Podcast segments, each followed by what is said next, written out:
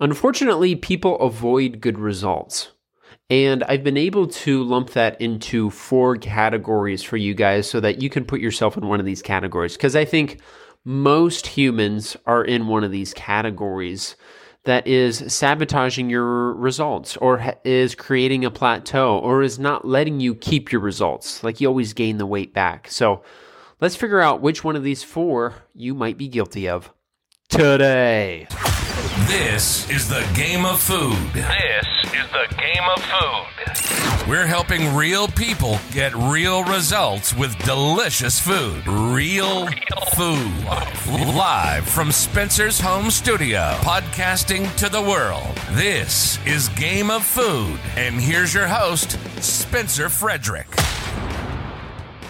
Today, we're talking about how people avoid good results. And it's not always a conscious thing, sometimes it's a subconscious thing. But once someone tells you, then now you're aware and you should be able to do better.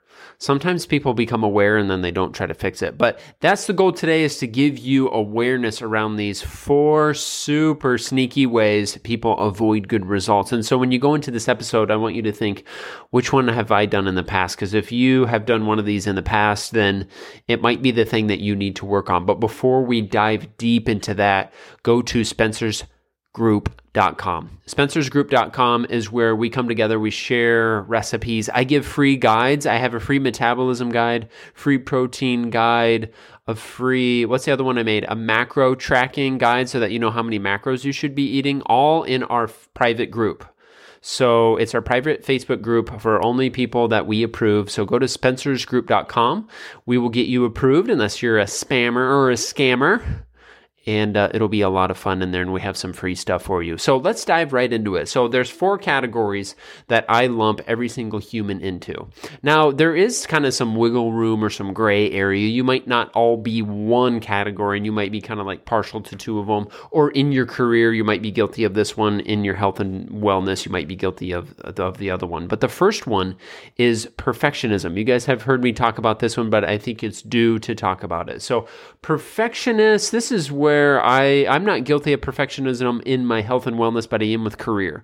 But what perfectionists do is they improve, improve, improve, improve until the whole thing breaks.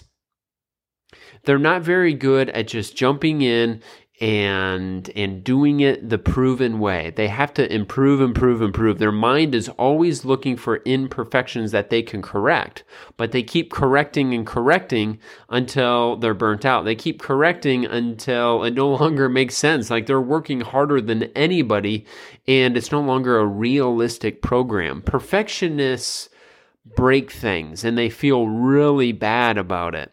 And they don't get, if they don't get good results, it's because they can't put themselves into easy action. Easy action for them feels wrong. If a program feels easy, like, uh, you know, I'm losing weight too easy, I can do more. Like that right there, that just came off the top of my head that I can do more is something I hear a lot from perfectionists and they'll ask me, what else can I do? And I don't like it. I don't like that. Just follow the basic habits that are proven to help people make an incredible body transformation and now just wait. And sometimes perfectionists are not very patient either. Now, I've met some perfectionists that are maybe a little more patient. So it's not like you're, you know, one or the other. But they're not usually very patient. That's why they improve, improve, improve, and correct, correct, correct, and make it perfect, is because they want to speed things up. They want to be the best. They want results overnight. That's perfectionism, and that is group number one. So if you're guilty of that and you don't get very good results, maybe you should work on that. Group number two is new program syndrome. That's what I call it. New program syndrome. So uh, this one is an easy one to identify for people that like reach out. Usually they have a long list of things that they've tried in the past. Now this doesn't make them a bad person because one thing I like that they're doing is they're looking for the right program for them. But it easily flirts with being a new having new program syndrome. So you do a program knowing that you're going to quit someday and just do the newest thing that pops in front of your head. It's kind of like shiny object.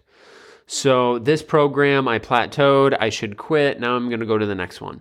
This gym is now boring. I've been going for 4 months. A new one opened across town. I'm going to go to that one.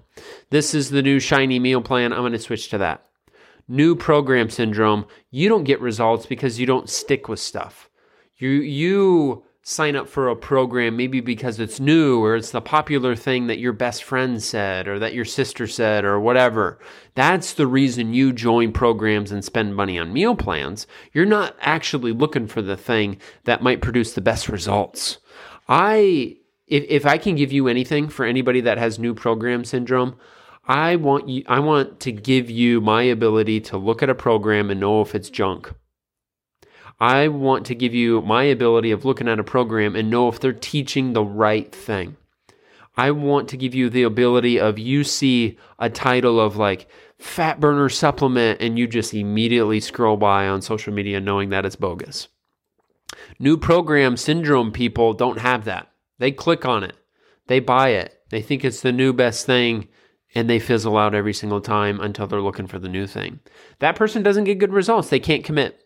They can't commit. And also, like, I've had clients in the past that had the new program syndrome, and it's like they couldn't even stick to me uh, for coaching. Like, they were always looking for the next thing. Like, like it, when I was at the gyms and I was training people in person, you know, they'd be set up with everything. I'm working out with him in person in the gym, making sure they push hard enough and do the right things and have the right form. I always talked about nutrition. I, I would give out meal plans and I, I would I would have some people track calories, all these things. I would cover everything. And then still these people in this category were like, well, I heard my friend was taking this supplement. Well, I heard my friend was doing keto because at the time when I was at the gyms, keto was like just a word out of everybody's mouth. Well, I tried keto. Well, my friend, and I'm like, ah, stop doing this new program syndrome thing. Stick to what I told you to do. I'm the expert and I get good results with people. Okay. The third group is the overthinker. So what they do is they think, think, think until they're too scared to take action, or they think, think, think until they convince themselves that it's the wrong thing.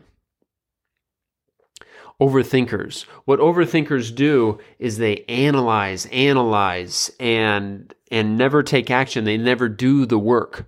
So this person this person sometimes considers making the right change with their health and wellness.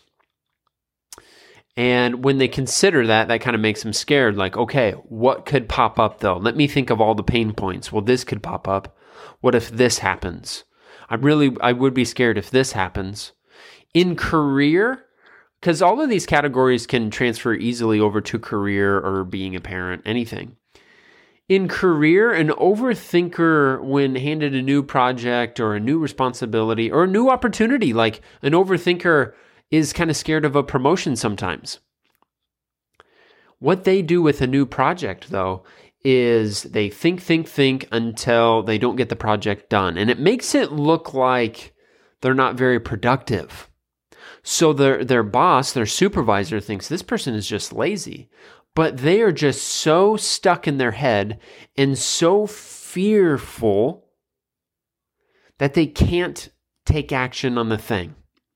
And usually, if you take an overthinker and you do put them into, into action, they, they will be the first to admit, okay, it wasn't as scary or there wasn't as many details and I was over analyzing.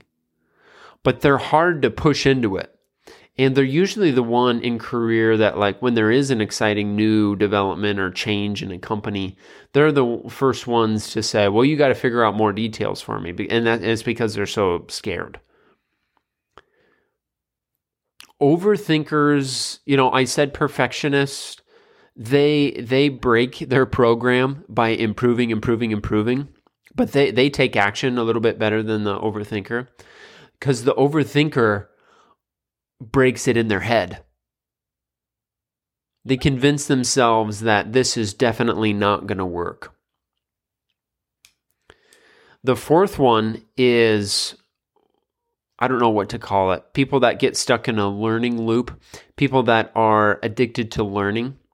So it really feels like action with reading a book or listening to a podcast. It feels like action when they finish a book and now they pull up a Google article article on the next, you know, newest thing in protein synthesis and they're just gaining all this knowledge and never taking action on it because they they want to know everything. They want to they want to have all this background research. And I think uh, I, I made this fourth category because I think this one is kind of being now exaggerated with social media and the internet now because everything is a click away and you can pull up articles and, and you can absorb so much information now at a click of a button or a finger. And so now these learning addicts are getting worse because there's so much to go through. And then the learning addicts, I think, are the most confused. So if they don't get results, it's because one, they don't take action, they're just stuck in learning. And they're so stuck in learning that they read three different opinions on protein and now they don't know what to do with protein because all three of them were convincing. And that's the way the internet is nowadays. Is like all arguments are convincing. And so you don't know what to do. You're confused. And so there a confused person does not get the best results, right? That should make sense as I say that. A confused person does not get the best results. And the person that's just reading about push ups and not doing the push ups is not going to get the result. Now, here is where all of these are aligned they're avoiding the work. All four of them. All four of them are avoiding the basics. All avoid all of them are avoiding long-term commitment.